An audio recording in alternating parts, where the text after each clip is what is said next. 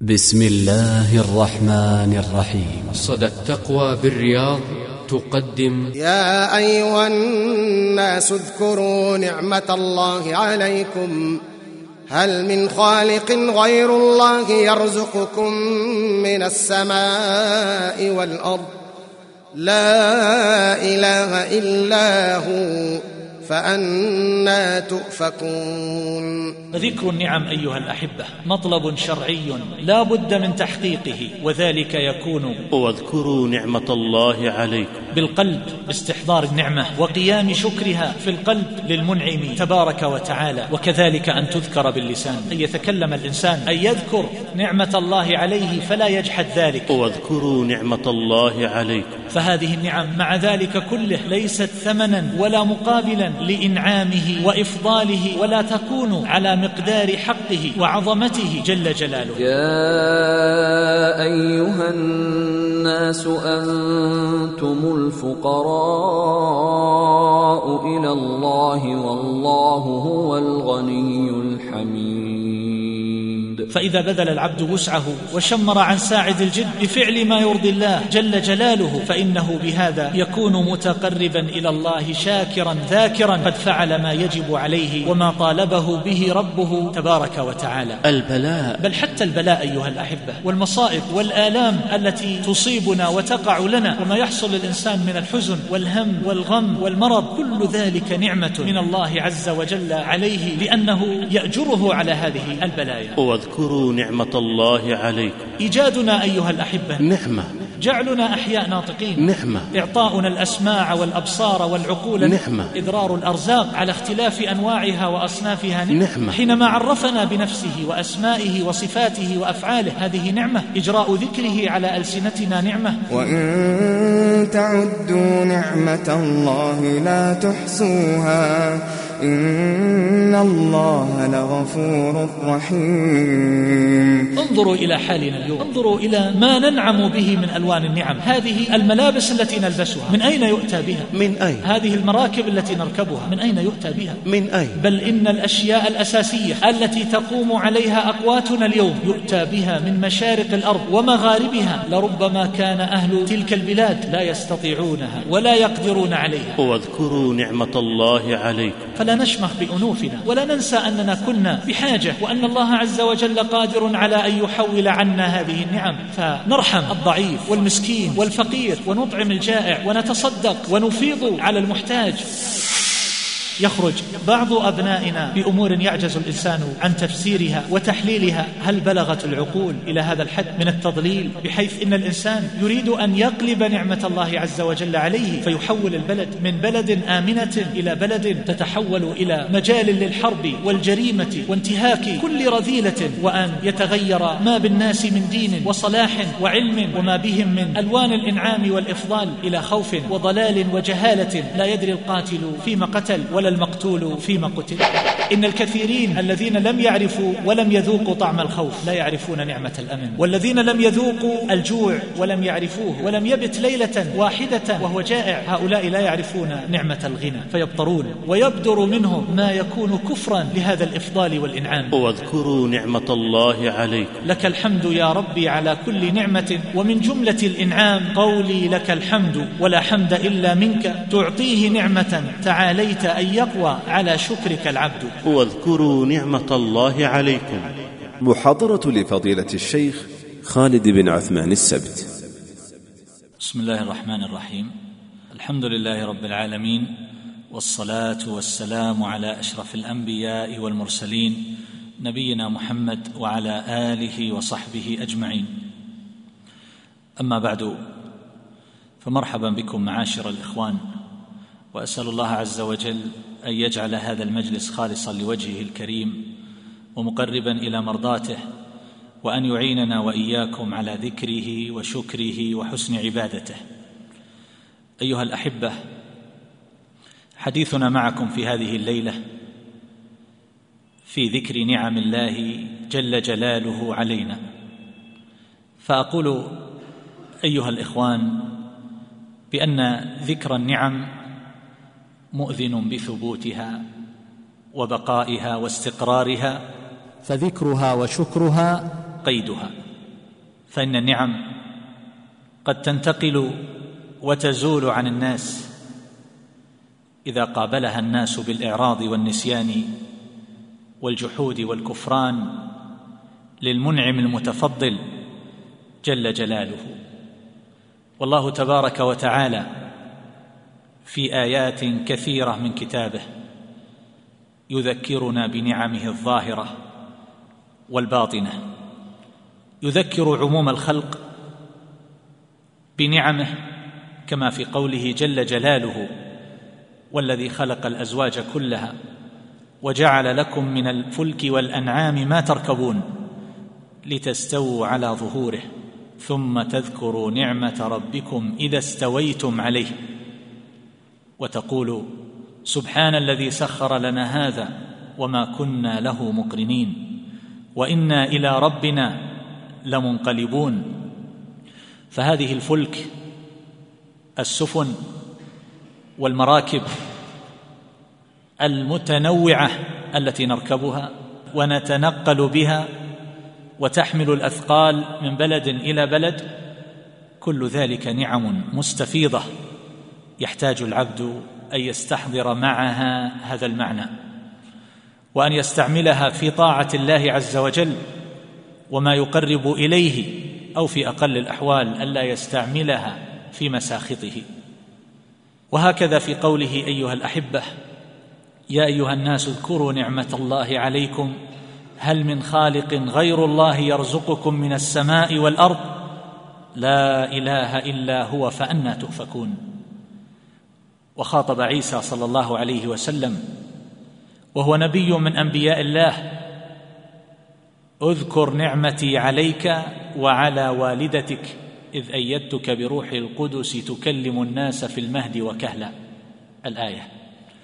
فإذا كان نبي من الأنبياء يذكره الله عز وجل بنعمته فنحن أيها الأحبة من باب أولى.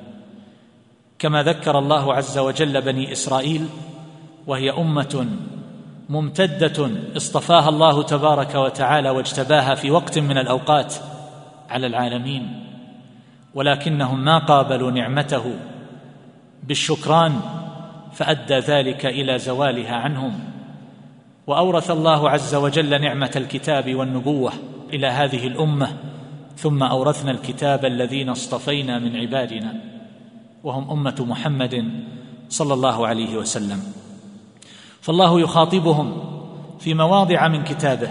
يا بني إسرائيل اذكروا نعمتي التي أنعمت عليكم وأني فضلتكم على العالمين كما خاطب أهل الإيمان. واذكروا نعمة الله عليكم وما أنزل عليكم من الكتاب والحكمة يعظكم به. واذكروا نعمة الله عليكم إذ كنتم أعداء فألف بين قلوبكم فأصبحتم بنعمته إخوانا.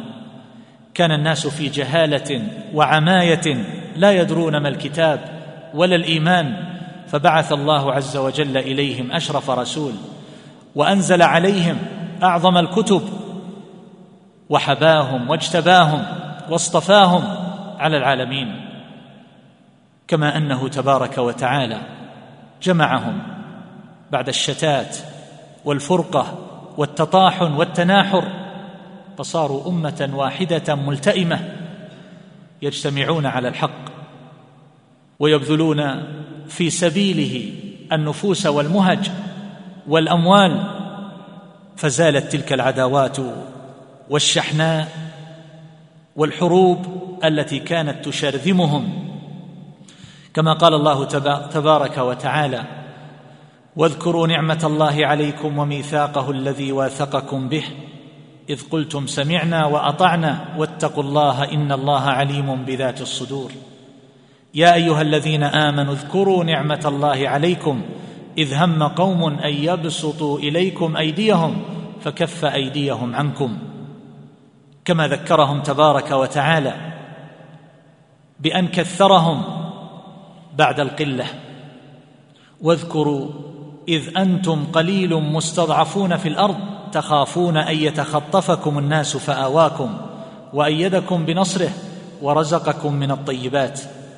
يا أيها الذين آمنوا اذكروا نعمة الله عليكم إذ جاءتكم جنود فأرسلنا عليهم ريحا وجنودا لم تروها وكان الله بما تعملون بصيرا. إذ جاءوكم من فوقكم ومن أسفل منكم وإذ زاغت الأبصار وبلغت القلوب الحناجر وتظنون بالله الظنون هنالك ابتلي المؤمنون وزلزلوا زلزالا شديدا. لما حاصرهم الأعداء من كل جانب في وقعة الأحزاب ثم دفع الله عز وجل عدوهم بلا جهد منهم ولا قتال وإنما أرسل عليهم ريحا وألقى في قلوبهم الرعب فأزال عنهم العدو والمخاوف. وحصل ما حصل مما تعرفون فهذا كله أيها الأحبة يذكرهم الله عز وجل به. وهكذا الأنبياء عليهم الصلاة والسلام كانوا يذكرون أقوامهم بنعم الله عز وجل عليهم كما قال هود صلى الله عليه وسلم لقومه واذكروا إذ جعلكم خلفاء من بعد قوم نوح وزادكم في الخلق بسطة فاذكروا آلاء الله لعلكم تفلحون. وقال صالح صلى الله عليه وسلم لقومه مذكرا ومنبها على نعم الله عز وجل عليهم واذكروا إذ جعلكم خلفاء من بعد عاد وبوأكم في الأرض تتخذون من سهولها قصورا وتنحتون الجبال بيوتا فاذكروا آلاء الله ولا تعثوا في الأرض مفسدين. وهكذا قال شعيب صلى الله عليه وسلم واذكروا إذ كنتم قليلا فكثركم. وقال موسى عليه الصلاة والسلام لقومه اذكروا نعمة الله عليكم إذ أنجاكم من آل فرعون يسومونكم سوء العذاب ويذبحون أبناءكم ويستحيون نساءكم وفي ذلكم بلاء من ربكم عظيم.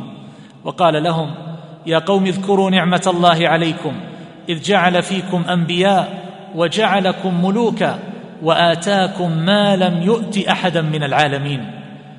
إلى غير ذلك من الآيات التي تدل على هذا المعنى. فذكر النعم أيها الأحبة مطلب شرعي لا بد من تحقيقه وذلك يكون بالقلب باستحضار النعمة وقيام شكرها في القلب للمنعم تبارك وتعالى. وكذلك أن تذكر باللسان أن يتكلم الإنسان أن يذكر نعمة الله عليه فلا يجحد ذلك. وأما بنعمة ربك فحدث فيذكر من إنعام الله وإفضاله عليه ما يدل على شكره وامتنانه لهذا الإنعام والإفضال. ثم بعد ذلك يتلو هذا الذكر باللسان قيام الجوارح. بوظائف العبودية بالعمل بطاعة الله والتقرب إليه بكل مستطاع. وأمر الرابع هو أن تحفظ هذه النعم من الزوال فلا تستعمل في معصية الله عز وجل وما يسخطه. أن نسخر هذه النعم التي حبانا الله عز وجل بها بما يرضيه. أن يسخر الإنسان نعمة البصر التي حرمها من حرمها بالنظر فيما ينفع بالتفكر في آلاء الله تبارك وتعالى بالنظر في كتابه. أن يسخر الإنسان نعمة السمع التي إذا حرمها الإنسان منذ ولادته فإن ذلك ينتج عنه انعدام النطق ولا محالة. أن يسخر هذه النعمة بسماع ما ينفع بدلا من أن يشتغل بسماع الغيبة والغناء واللهو والطرب وما يضره ويجني عليه ويفسد عليه دنياه وآخرته. وهكذا أيضا نعمة العافية ونعمة المال إلى غير ذلك من ألوان الإفضال والإنعام. فتكون تلك النعم جميعا مستعملة فيما يحبه ربنا تبارك وتعالى ويرضاه. أيها الأحبة كل ما نحن فيه من الخيرات الظاهرة والباطنة فهو نعم. مما نعرفه وما لا نعرفه الأعمال الصالحة التي نتقرب بها إلى الله عز وجل الإيمان نعمة حرمها الكثيرون. والله عز وجل يقول وما أكثر الناس ولو حرصت بمؤمنين. ويقول وإن تطع أكثر من في الأرض يضلوك عن سبيل الله. فإذا أنعم الله عز وجل على عبد بنعمة الإيمان فينبغي أن يتذكر هذا المعنى وأن يحافظ عليها وأن يعلم أن هذا الإيمان يزيد بالطاعة وينقص بالمعصية. وأنه حينما يعمل بطاعة الله عز وجل من صلاة وصيام وحج وصدقة إلى غير ذلك هو ينمي إيمانه بهذه الأعمال الطيبة الصالحة التي يحبها الله جل جلاله. هذه الصلاة التي صلينا أيها الأحبة هي نعمة. حرمها الكثيرون. الأذكار التي نقولها في كل حين نعمة من الله عز وجل قراءة القرآن. الصوم الحج الزكاة كل ذلك من النعم وكل هذا من توفيق الله عز وجل ومنه وصدقته على عباده فأعاننا عليها وخلق فينا الإرادة والقدرة عليها وحبب إلينا هذه الأعمال والإيمان وزين ذلك في قلوبنا وكره إلينا أضدادها.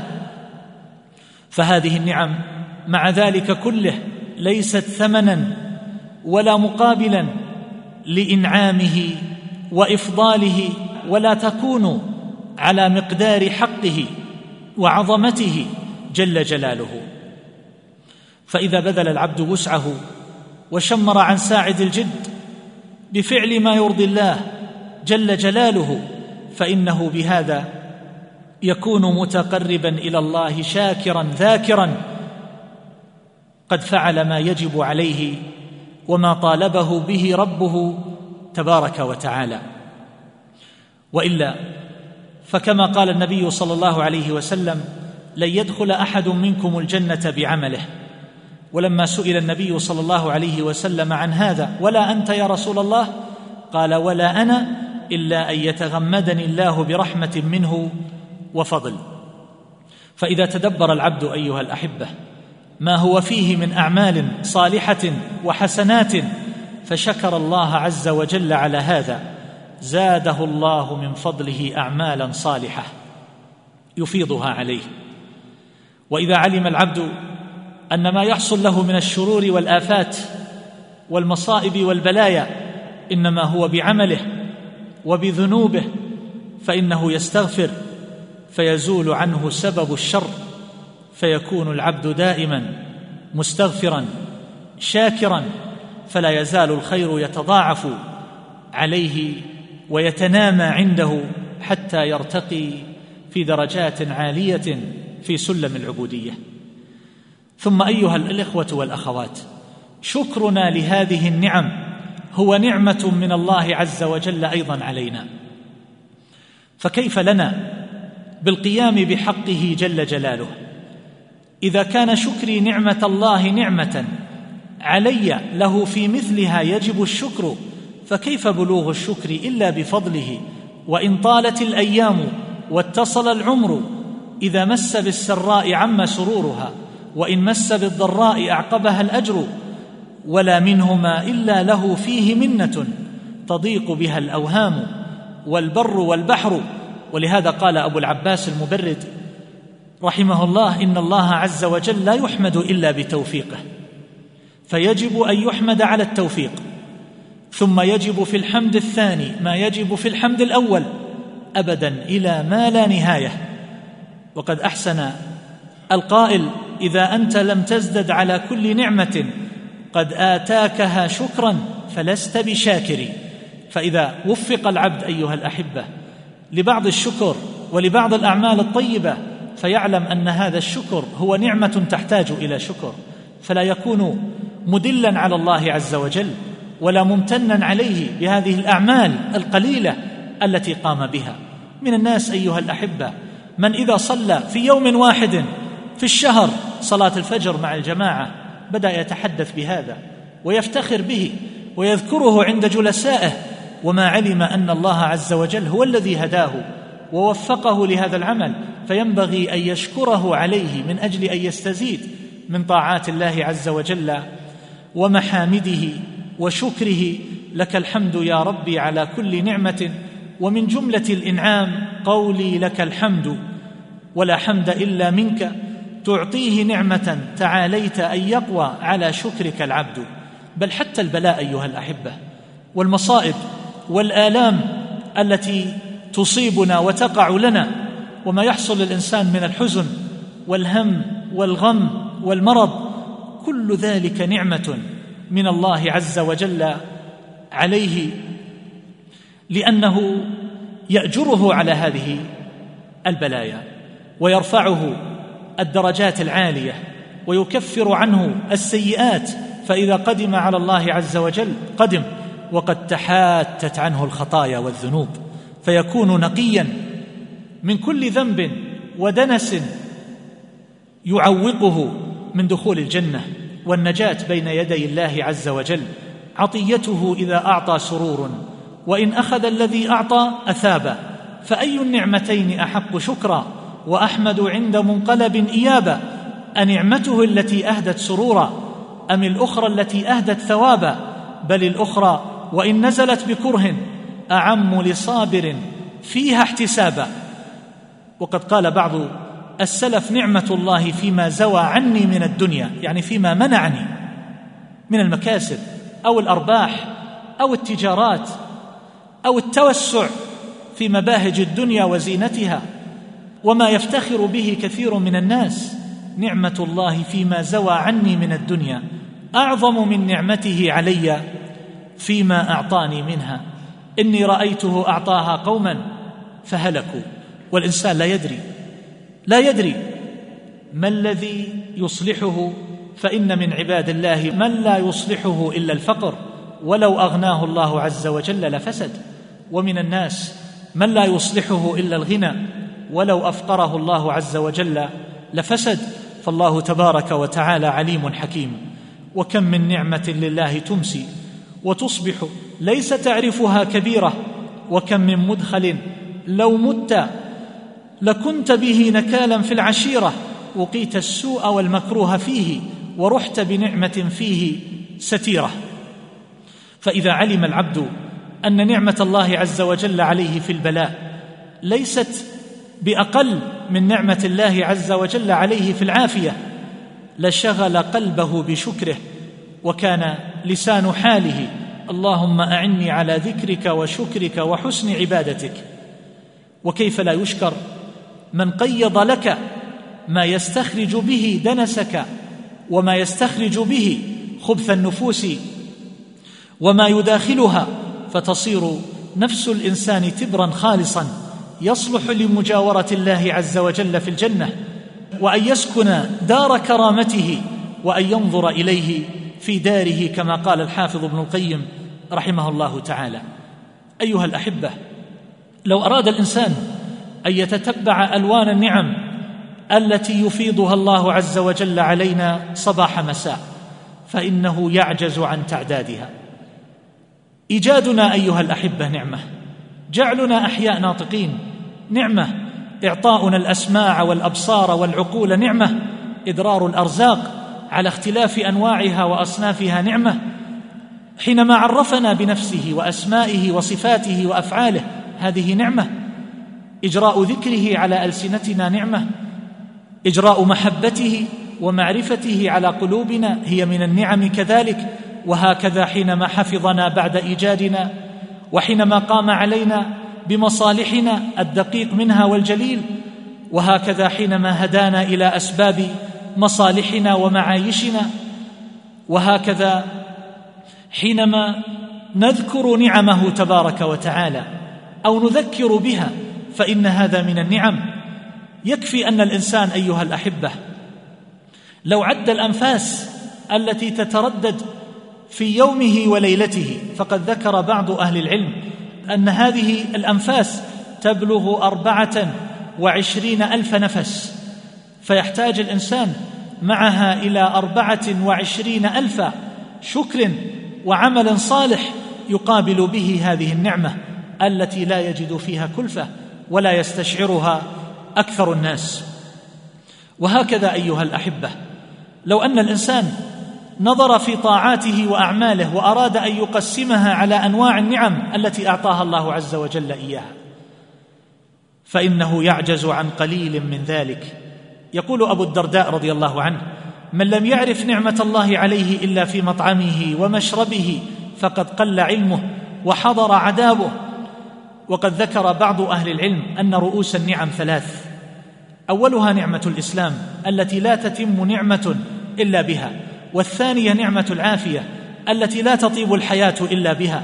والثالثة نعمة الغنى التي لا يتم العيش إلا بها. يقول بكر ابن عبد الله المزني رحمه الله يا ابن آدم إذا أردت أن تعلم قدر ما أنعم الله عليك فغمض عينيك. يعرف الإنسان نعمة البصر. وقام عبد الله بن محمد الشرعبي رحمه الله خطيبا على المنبر في يوم عيد فنظر إلى الناس وقد اشتروا الثياب الجميلة ولبسوها وتزينوا بها فقال يا حسناه ويا جمالاه بعد العدم أصبحتم زهرا وأصبح الناس غبرا وأصبح الناس ينسجون وأنتم تلبسون وأصبح الناس يعطون وأنتم تأخذون وأصبح الناس ينتجون وأنتم تركبون وأصبح الناس يزرعون وأنتم تأكلون فبكى وأبكاهم. أيها الأحبة انظروا إلى حالنا اليوم انظروا إلى ما ننعم به من ألوان النعم. هذه الملابس التي نلبسها من أين يؤتى بها؟ من أين يؤتى بها؟ هذه المراكب التي نركبها من أين يؤتى بها؟ بل إن الأشياء الأساسية التي تقوم عليها أقواتنا اليوم يؤتى بها من مشارق الأرض ومغاربها من أماكن بعيدة جدا لربما كان أهل تلك البلاد لا يستطيعونها ولا يقدرون عليها. كتب بعض الحكماء إلى أخ له أما بعد يا أخي فقد أصبح بنا من نعم الله عز وجل ما لا نحصيه مع كثرة ما نعصيه فما ندري أيها نشكر أجميل ما ظهر أم قبيح ما ستر. أيها الأحبة انظروا إلى ما يوضع على موائدنا. يجد الإنسان صنوفا من الطعام قد لا يعرف أسماء الكثير منها. لقد أدرك آباؤنا أيها الأحبة امورا واحوالا من الجوع والمسغبة والعري وقلة ذات اليد. كان الواحد أيها الأحبة لا يجد شيئا يركبه ولربما ذهب وهو حافي القدمين إلى بلاد بعيدة لربما وصل على قدميه وعلى مراكب يسيرة يخدم من يركب معهم من أجل أن يحصل أجرة لمركبه حتى يصل إلى الهند. ولربما ذهب إلى الشام أو إلى غيرها ثم لا يرجع من ذلك بكبير طائل. يبحث الواحد منهم عن لقمة يسد بها جوعته ولربما قضى السنين الطوال وإذا قدم إلى أهله قدم بشيء من الودك أو بشيء من أمور لا تذكر مما يطعمه أهله ويأتي به تحفة بعد سفر وغياب طويل. كان الإنسان أيها الأحبة لربما سافر عشرين سنة يموت فيها أولاده بأمراض واوبئه تجتاحهم ثم يرجع وقد تغيرت كثير من الأحوال بعده. كان الناس يجد الواحد منهم ويرى أولاده يتضاغون جوعا ولربما يلفظون أنفاسهم وليس عنده ما يسد به جوعتهم. الواحد أيها الأحبة لربما وجد هذا الكيس الذي يوضع به الدقيق فجاء به كسوة إلى ابنته أو زوجته فتفرح به غاية الفرح وتتزين به في يوم عيد. انظروا إلى هذه الأحوال وانظروا ما يوضع على موائدنا في هذه الأيام من ألوان المطعومات والمشروبات التي لم تخطر على بال آبائنا وأجدادنا الذين أدركوا تلك الأحوال. أيها الأحبة هذه الأمور يجب أن تقوم في قلوبنا صباح مساء وأن نعرف حق الله عز وجل علينا بها حقيقة. وإلا فإن الذي قد سيرها من أقوام وأزاحها عنهم ونقلها إلينا في بلاد لا يعيش فيها إلا الضب. والفأر في الصحراء ليس فيها نبات ولا مرعى صحراء جرداء لا يوجد فيها شيء. أفاض الله عز وجل علينا فيها من النعم ما لا يخطر لأحد على بال. وجاء أبناء أمم بعيدة إلى هذه البلاد يعملون في الخدمة وبلادهم جنات وأنهار. أليس هذا أيها الأحبة مما يستوجب علينا أن تحيا القلوب وأن نطرد عنا الغفلة وأن نفيق من الرقده وأن نكون عابدين لله عز وجل حقا ظاهرا وباطنا وأن نتقرب إليه عز وجل بهذا الإنعام وأن نحسن إلى هؤلاء المساكين والعمال والخدم ومن تحت أيدينا وممن نتعامل معهم. فلا نشمخ بأنوفنا ولا ننسى أننا كنا بحاجة وأن الله عز وجل قادر على أن يحول عنا هذه النعم. فنرحم الضعيف والمسكين والفقير ونطعم الجائع ونتصدق ونفيض على المحتاج والا نمسك عن أحد شيئا نستطيع أن نقدمه إليه. إلهي لا تفتنا منك رحمة وعافية وتوفيقا وعصمة فما زلنا نعرف منك خيرا ويحسد حاسد فيطيل رغمة. وكم أذنبت من ذنب عظيم فلم تفضح ولم تعجل بنقمة وكيف بشكر ذي نعم إذا ما؟ شكرت له فشكري منه نعمة. انظروا أيها الأحبة ما عند الواحد منا من الثياب أيها الإخوان. انظروا إلى ما تجمعه المرأة الواحدة من ألوان اللباس بأغلى الأثمان. نحن اليوم الواحد منا يدخل أكبر الأسواق. ولا يرده إلا نفسه. يشتري ما شاء ويتخير ويتمتع بالتسوق وينتقي ما لذ وطاب. وقد ملئت البيوت بألوان النعم التي صارت تتلف فيها. فأين الشكر الذي يقابل ذلك كله؟ والله عز وجل يقول وأسبغ عليكم نعمه ظاهرة وباطنة. يقول مقاتل بن حيان رحمه الله أما الظاهر في الإسلام وأما الباطن فستره عليكم بالمعاصي والمعنى أعم من ذلك.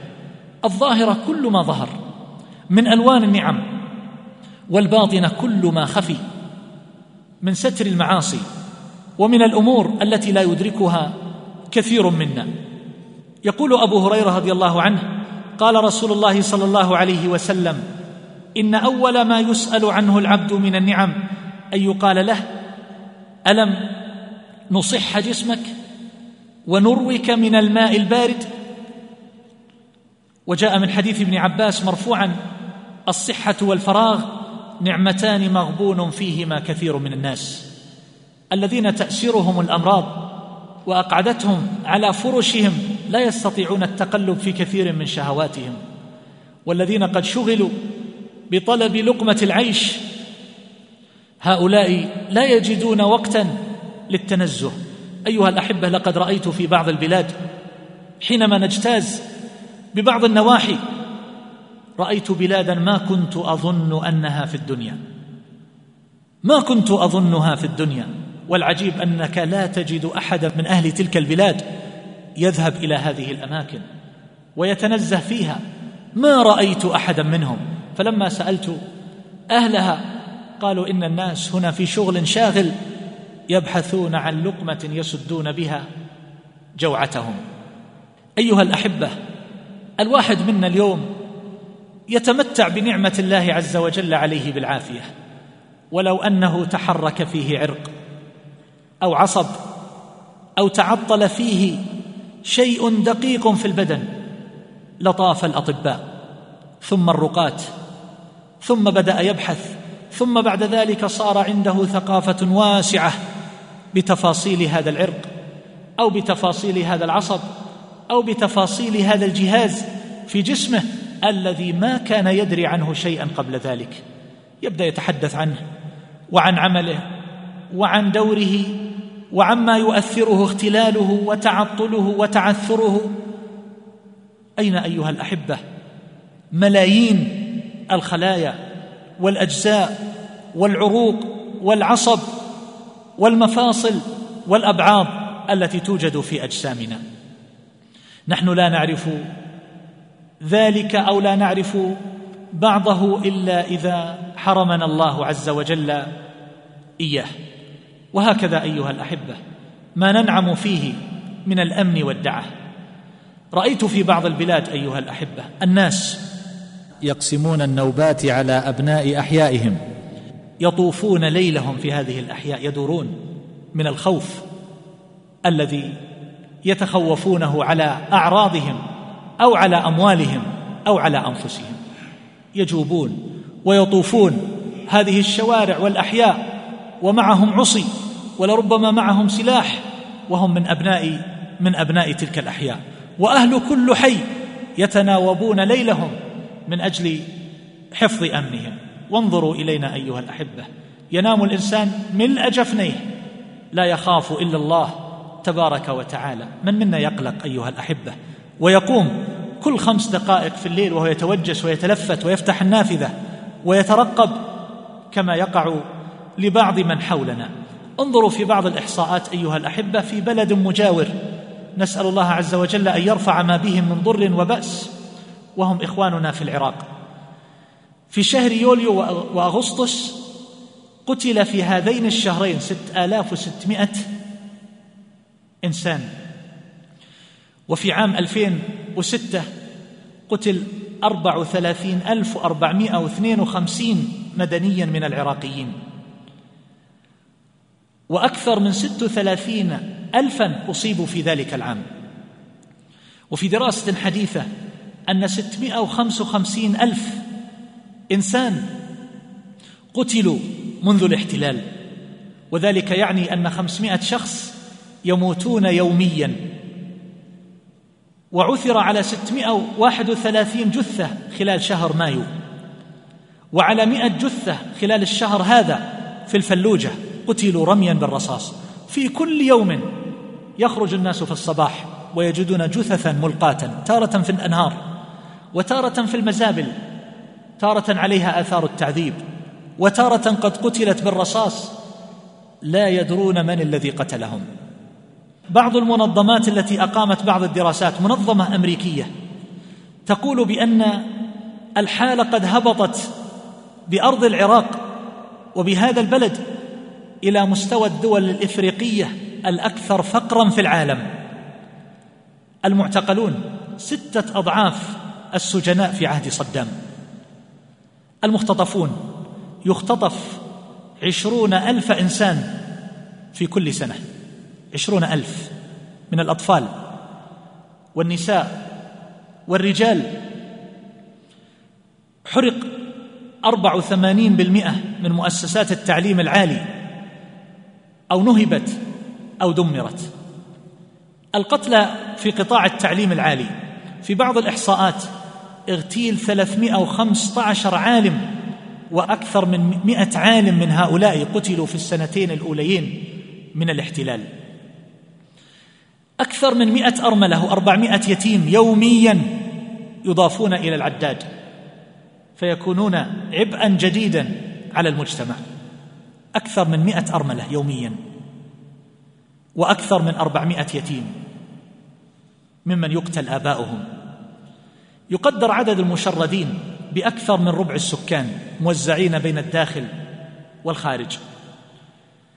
مليونين من الأطفال ماتوا بسبب الحصار والقصف بالأسلحة المشعة ما بين سنة 1991 إلى عام 2000 وأن 152 ألف طفل لقوا حتفهم قبل سن الخامسة خلال عام 2005 قرأت في بعض الإحصاءات هذا اليوم أن الكثيرين ما عادوا يتركون أطفالهم يذهبون إلى المدارس يخافون عليهم من القتل من الاختطاف. قرأت في بعض التقارير أن امرأة قد دفعت بطفليها. الأول بلغ الثالثة عشرة والآخر بلغ الرابعة عشرة إلى رئيس عصابة يتاجرون بالجنس جنس الأطفال من أجل قليل من المال. يتقوتون به. المرأة تخرج ولا ترجع. يداهم هؤلاء في بيوتهم ويربط الرجل وتغتصب بناته وزوجته أمامه ثم بعد ذلك يحرقون جميعا. وليس لهم من يطلب بدمائهم. ليس لهم من يطلب بدمائهم. أمور عجيبة. الضرورات الخمس تنتهك. الدين. تمر الجمع المتتابعة لا يستطيع الناس أن يصلوا الجمعة ولا الجماعة. النفوس تقتل الأعراض تنتهك الأموال تنهب فقر مدقع العقول تضلل المسكرات والمخدرات. صارت العراق كما قرأت في بعض التقارير في هذا اليوم محطة كما يقال ترانزيت لتهريب المخدرات والإفيون من أفغانستان إلى أوروبا. الفساد بجميع أنواعه. ينتشر ويعم. فنحن أيها الأحبة بحاجة إلى أن نشكر الله عز وجل. يبيت الإنسان امنا في سربه معافى في بدنه وينبغي أيضا أن نتقي الله عز وجل في أنفسنا وفي تصرفاتنا وفي كل ما يصدر منا من أقوال وأعمال. وأن يؤخذ على أيدي السفهاء ونحن كلما ظننا أن هذه الفتن والرزايا قد انطفأت وانخمدت أو أنها أوشكت وإذا بنا نفاجأ من جديد برزايا وبلايا تتجدد ثم نسأل الله عز وجل العفو والمعافاة. يخرج بعض أبنائنا بأمور يعجز الإنسان عن تفسيرها وتحليلها هل بلغت العقول إلى هذا الحد؟ من التضليل بحيث إن الإنسان يريد أن يقلب نعمة الله عز وجل عليه فيحول البلد من بلد آمنة إلى بلد تتحول إلى مجال للحرب والجريمة وانتهاك كل رذيلة وأن يتغير ما بالناس من دين وصلاح وعلم وما بهم من ألوان الإنعام والإفضال إلى خوف وضلال وجهالة لا يدري القاتل فيما قتل ولا المقتول فيما قتل. أيها الأحبة ينبغي على الإنسان أن يتذكر أن العاقل من وعظ بغيره وأن الشقي من وعظ من وعظ بنفسه. إن الكثيرين الذين لم يعرفوا ولم يذوقوا طعم الخوف لا يعرفون نعمة الأمن. والذين لم يذوقوا الجوع ولم يعرفوه ولم يبت ليلة واحدة وهو جائع هؤلاء لا يعرفون نعمة الغنى. فيبطرون ويبدر منهم ما يكون كفرا لهذا الإفضال والإنعام. كان آباؤنا أيها الأحبة لا يستطيع الواحد منهم أن ينتقل من أرض إلى أرض إلا وهو في غاية الخوف والوجل ويحتاج أن يكون معه من يحميه ويحوطه. قوافل الحجاج أيها الأحبة اقرأوا في المذكرات التي كتبها بعض المستشرقين. أشياء عجيبة جدا من الغارات التي كان يغيرها عليهم قطاع الطرق والأعراب ويقتلون ويأخذون ما معهم حتى يجردونهم من ملابسهم. بل اقرأوا أيها الأحبة في التاريخ في البداية والنهاية لابن كثير أمور عجيبة جدا. وقد استقرأت كثيرا منها ولعل الله عز وجل أن ييسر أن أطرحها في مجلس مستقل. أشياء أيها الأحبة كثيرة جدا مما يقع للناس أعوام متعددة. يقول لك ولم يحج من العراق في هذا العام أحد لأن الأعراب قطعوا الطريق. ويقول ولم يحج من الجهة الفلانية هذا العام أحد لأن الوباء قد عمها. أيها الأحبة هناك نعم عامة كهذه النعم وهناك نعم خاصة حبى الله عز وجل الواحد منا بها. العقل لو اتهم في عقله لغضب. ومن منا أيها الأحبة يستشعر هذه القضية؟ من منا إذا دعا الله عز وجل دعاه أن يرزقه عقلا راجحا؟ هذا لا يكاد يوجد. لماذا؟ لأن الكثيرين يرضون بعقولهم. وهكذا الأخلاق. لو اتهم الإنسان في خلقه وأنه يعيش بشيء من الأخلاق الجافة الجافية فإنه لا يتقبل ذلك. فهو يشعر أنه كامل مكمل. من منا الذي يشكر الله عز وجل على نعمة العقل على نعمة الخلق؟ وهكذا أيضا القبائح التي يقع فيها الإنسان. كل إنسان له ذنوب. والله عز وجل يسترها. من منا يشكر الله عز وجل على ستره له فلم يفتضح أمام الناس. وهكذا أيها الأحبة الصورة والهيئة التي خلق الله عز وجل الإنسان عليها. لو قيل له نستبدل هيئتك بهيئة غيرك بهيئة جارك بهيئة زميلك في العمل أو المدرسة أو نحو ذلك لأبى.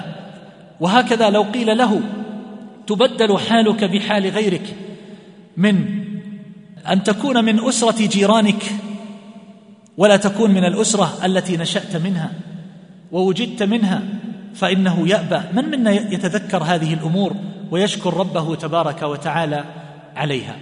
من منا ينظر إلى من هم دونه فيما أعطاه الله عز وجل إياه من الأمور الدنيوية فيتذكر أن الله فضله على كثير من عباده. والنبي صلى الله عليه وسلم يقول إذا نظر أحدكم إلى من فضل عليه في المال والخلق فلينظر إلى من هو أسفل منه ممن فضل عليه. وقد جاء في لفظ انظروا إلى من هو أسفل منكم ولا تنظروا إلى من هو فوقكم فإنه أجدر ألا تزدروا نعمة الله عليكم. فإذا قال قائل أيها الأحبة ما هو علاج القلوب الغافلة التي لا تتذكر نعم الله عز وجل عليها. فنقول أول ذلك أن ينظر إلى أولئك الذين قد حرموها أن ينظر إلى من هم إلى من هم دونه. وهكذا لو أن الإنسان ذهب إلى الإسعاف ذهب إلى المستشفى ذهب إلى أولئك الذين ابتلاهم الله عز وجل بأمراض مستعصية ونظر إلى ما يعانيه هو من أمور يسيرة لعرف نعمة الله عز وجل عليه بالعافية. وهكذا حينما يذهب الإنسان إلى المقبرة يتذكر أن هؤلاء يتمنون لو أمهلوا حتى يتوبوا أو أن يصلي الواحد منهم ركعتين وقد أمهله الله عز وجل ومد في عمره فهذا يحتاج منه إلى إعادة نظر في أعماله وعباداته وتوبته وحاله مع ربه تبارك وتعالى. وهكذا أيها الأحبة نحن نغفل عن كثير من نعم الله عز وجل. ونقصر فيها. ولربما غاية ما يقوله الواحد منا إذا أراد أن يشكر أنه يقول بطرف لسانه الحمد لله فيقوم من ألوان الموائد والمطاعم وهو يتثاقل في هذا القيام. وغاية الشكر عنده إن شكر أن يجري ذلك على لسانه فحسب إلا من رحم الله عز وجل. إن الكثيرين أيها الأحبة لا يعدون النعم العامة التي يشتركون فيها مع الآخرين أنها نعمة ولا يستحضرونها ولا يتذكرونها لأنها مبذولة للجميع. من من الناس من يشكر أيها الأحبة على نعمة الهواء الذي يتنفسه الإنسان؟ هل رأيتم أيها الأحبة إنسانا قد حصل له شيء من الاختناق لسبب أو لآخر فصار يدور وهو يحاول أن يتنفس وضاقت به الدنيا بأكملها وهو ينظر إلى الموت أمام عينيه والإنسان يجري هذا النفس منه بطريقة لا يشعر فيها. من منا يقول الحمد لله على نعمة على نعمة النفس على نعمة الانطلاق والانتقال والحرية. لو حبس الإنسان في بئر أو حبس في حمام اعزكم الله أو حبس في مكان ضيق فإنه لا يعرف نعمة الله عز وجل عليه فيما فسح له وأعطاه إلا إذا حرم ذلك وابتلي بضده. وهذا غاية الجهل أن الإنسان لا يستشعر النعمة إلا إذا سلبها والعاقل يشكر نعم الله عز وجل عليه ويستحضرها ابتداء.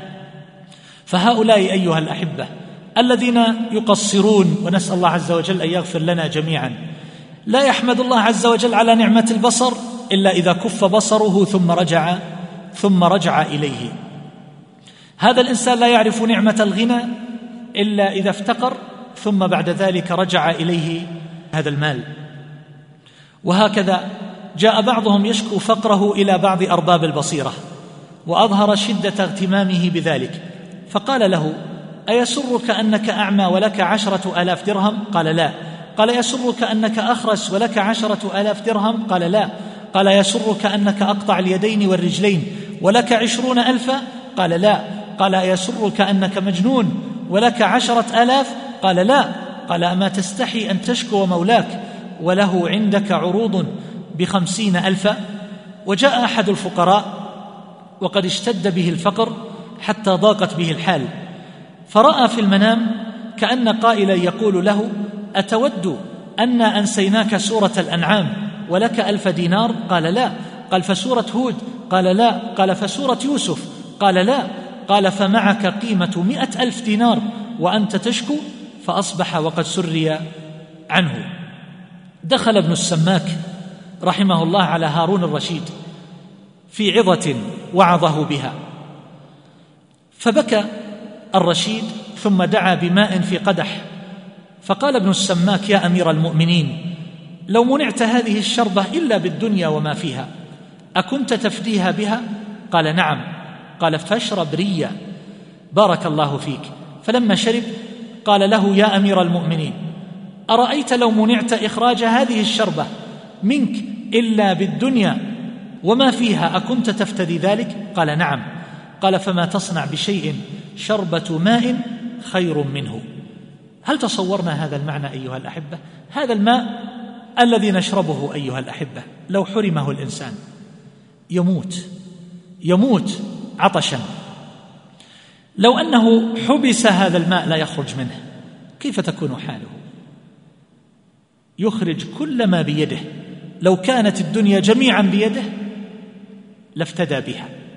من منا استحضر هذه النعمة؟ وشكر الله عز وجل عليها.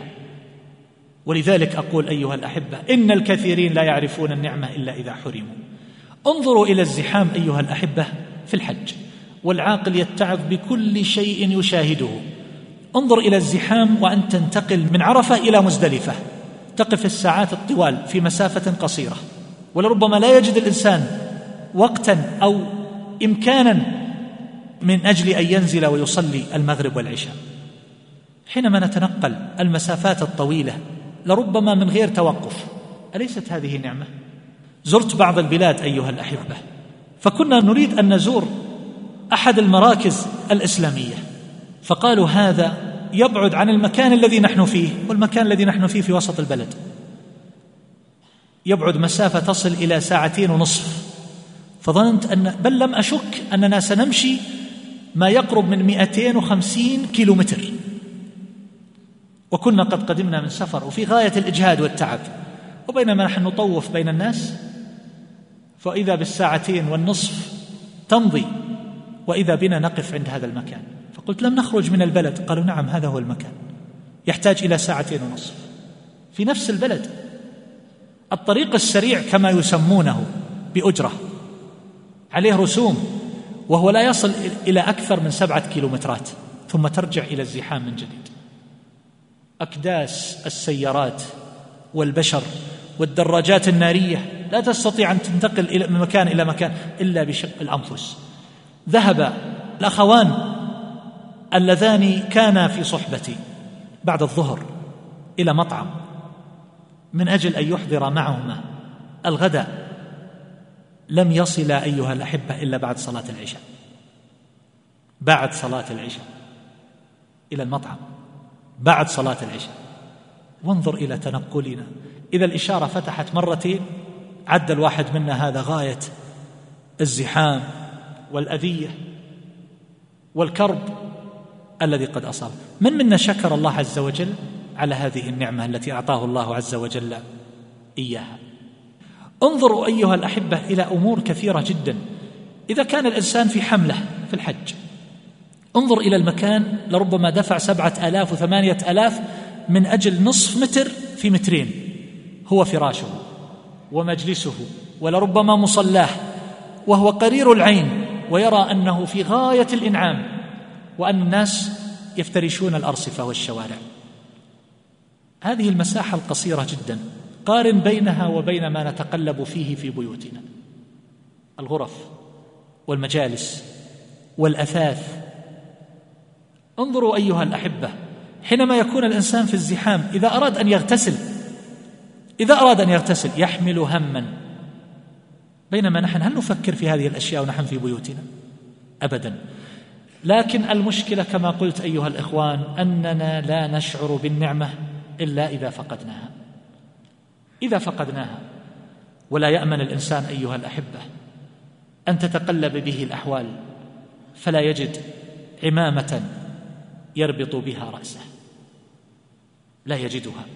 وأن ترجع الأحوال إلى ما كانت عليه من الفقر والجوع والمسغبه والشدة إذا قابلنا نعم الله عز وجل بما لا يليق.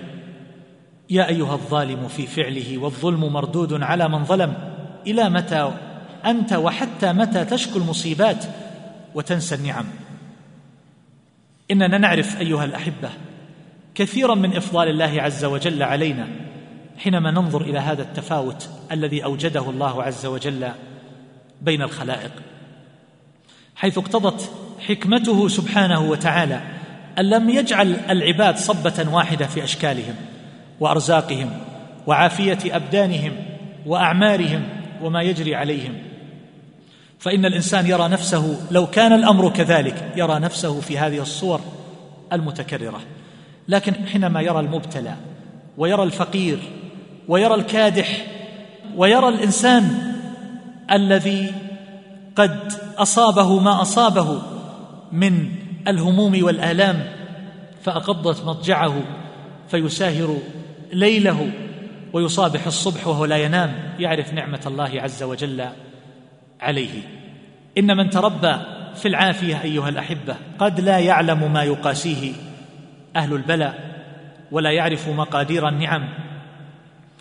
وأعظم ذلك نعمة الهداية. فلو علم أهل الهدى قدر ذلك لهان عليهم كل بلاء. ولو توسدوا التراب ومضغوا الحصى فإنهم أهل النعمة المطلقة. أما من خلى الله عز وجل بينه وبين ذنوبه ومعاصيه. والله تبارك وتعالى يمده وهو مسترسل في المعصية. فإن هذا إنما وقع لأنه هان على الله فأهانه وأذله. وأخيرا أيها الأحبة أذكر لكم بعض النماذج من ذكر أهل الفضل لإنعام الله عز وجل عليهم. أولئك الذين كانوا يحيون بقلوب حية. ولم تحصل لهم الغفلة. هذا أبو هريرة رضي الله عنه صاحب النبي صلى الله عليه وسلم وراوية الحديث. صلى بالناس يوما فلما سلم رفع صوته فقال الحمد لله الذي جعل الدين قواما. وقد صار أبو هريرة رضي الله عنه اميرا على المدينة. وجعل أبا هريرة إماما بعد أن كان اجيرا لابنة غزوان على شبع بطنه وحمولة رجله. يقول مشارد ابن حزن بين أنا أسير تحت الليل إذا رجل يكبر فألحقته بعيري فقلت من هذا؟ قال أبو هريرة قلت ما هذا التكبير؟ قال شكر قلت علامة. قال كنت أجيرا لبسرة بنت غزوان بعقبة رجلي وطعام بطني وكانوا إذا ركبوا سقت لهم وإذا نزلوا خدمتهم فزوجنيها الله عز وجل فهي امرأتي. يقول شريح إني لاصاب بالمصيبة فأحمد الله عليها أربع مرات. أحمد إذ لم يكن أعظم منها وأحمد إذ رزقني الله الصبر عليها وأحمد إذ وفقني للاسترجاع لما أرجو من الثواب وأحمد إذ لم يجعلها في ديني. ومر عمر بن الخطاب رضي الله عنه بشعب بين مكة والمدينة فقال الحمد لله لقد رأيتني أرعى في هذا الشعب على الخطاب. ثم أصبحت خليفة على أمة محمد صلى الله عليه وسلم يجوز أمري فيهم. ما قال؟ أنا نشأت في العز والغنى والسعة وتربيت فيه وإنما ذكر حاله التي لربما يستحي منها الإنسان أحيانا. فنحن أيها الأحبة لله عز وجل علينا في كل نعمة شكر مستوجب. علينا في كل عضو من أعضائنا أمر ونهي وفي كل وقت عبودية لله تبارك وتعالى. لأن ذلك جميعا من النعم. والنبي صلى الله عليه وسلم أخبر أن في جسد الإنسان ثلاثمائة وستين مفصلا وأنه عليه أن يشكر كل واحد من هذه النعم. فنحتاج أيها الأحبة إلى أن نكون أصحاب قلوب حية متذكرة وأن نجيل فكرنا في كل ما حولنا والا ننسى لا ننسى ما كنا فيه وما صرنا إليه والا نغفل أن الله عز وجل يمهل ولا يهمل وأنه قد يستدرج العبد بالنعم ثم بعد ذلك يأخذه فإذا أخذه لم يفلته. أيها الأحبة هذه ذكرى أذكر بها نفسي اولا وأذكر بها إخواني وأسأل الله عز وجل أن يجعل ما قلته حجة لنا لا حجة علينا وأن يجعله سببا لصلاح القلوب. والأعمال وشكر النعم وأن يجعل ذلك عونا لنا على طاعته وسببا لطرد الغفلة عن قلوبنا وصلى الله على نبينا محمد وعلى آله وصحبه.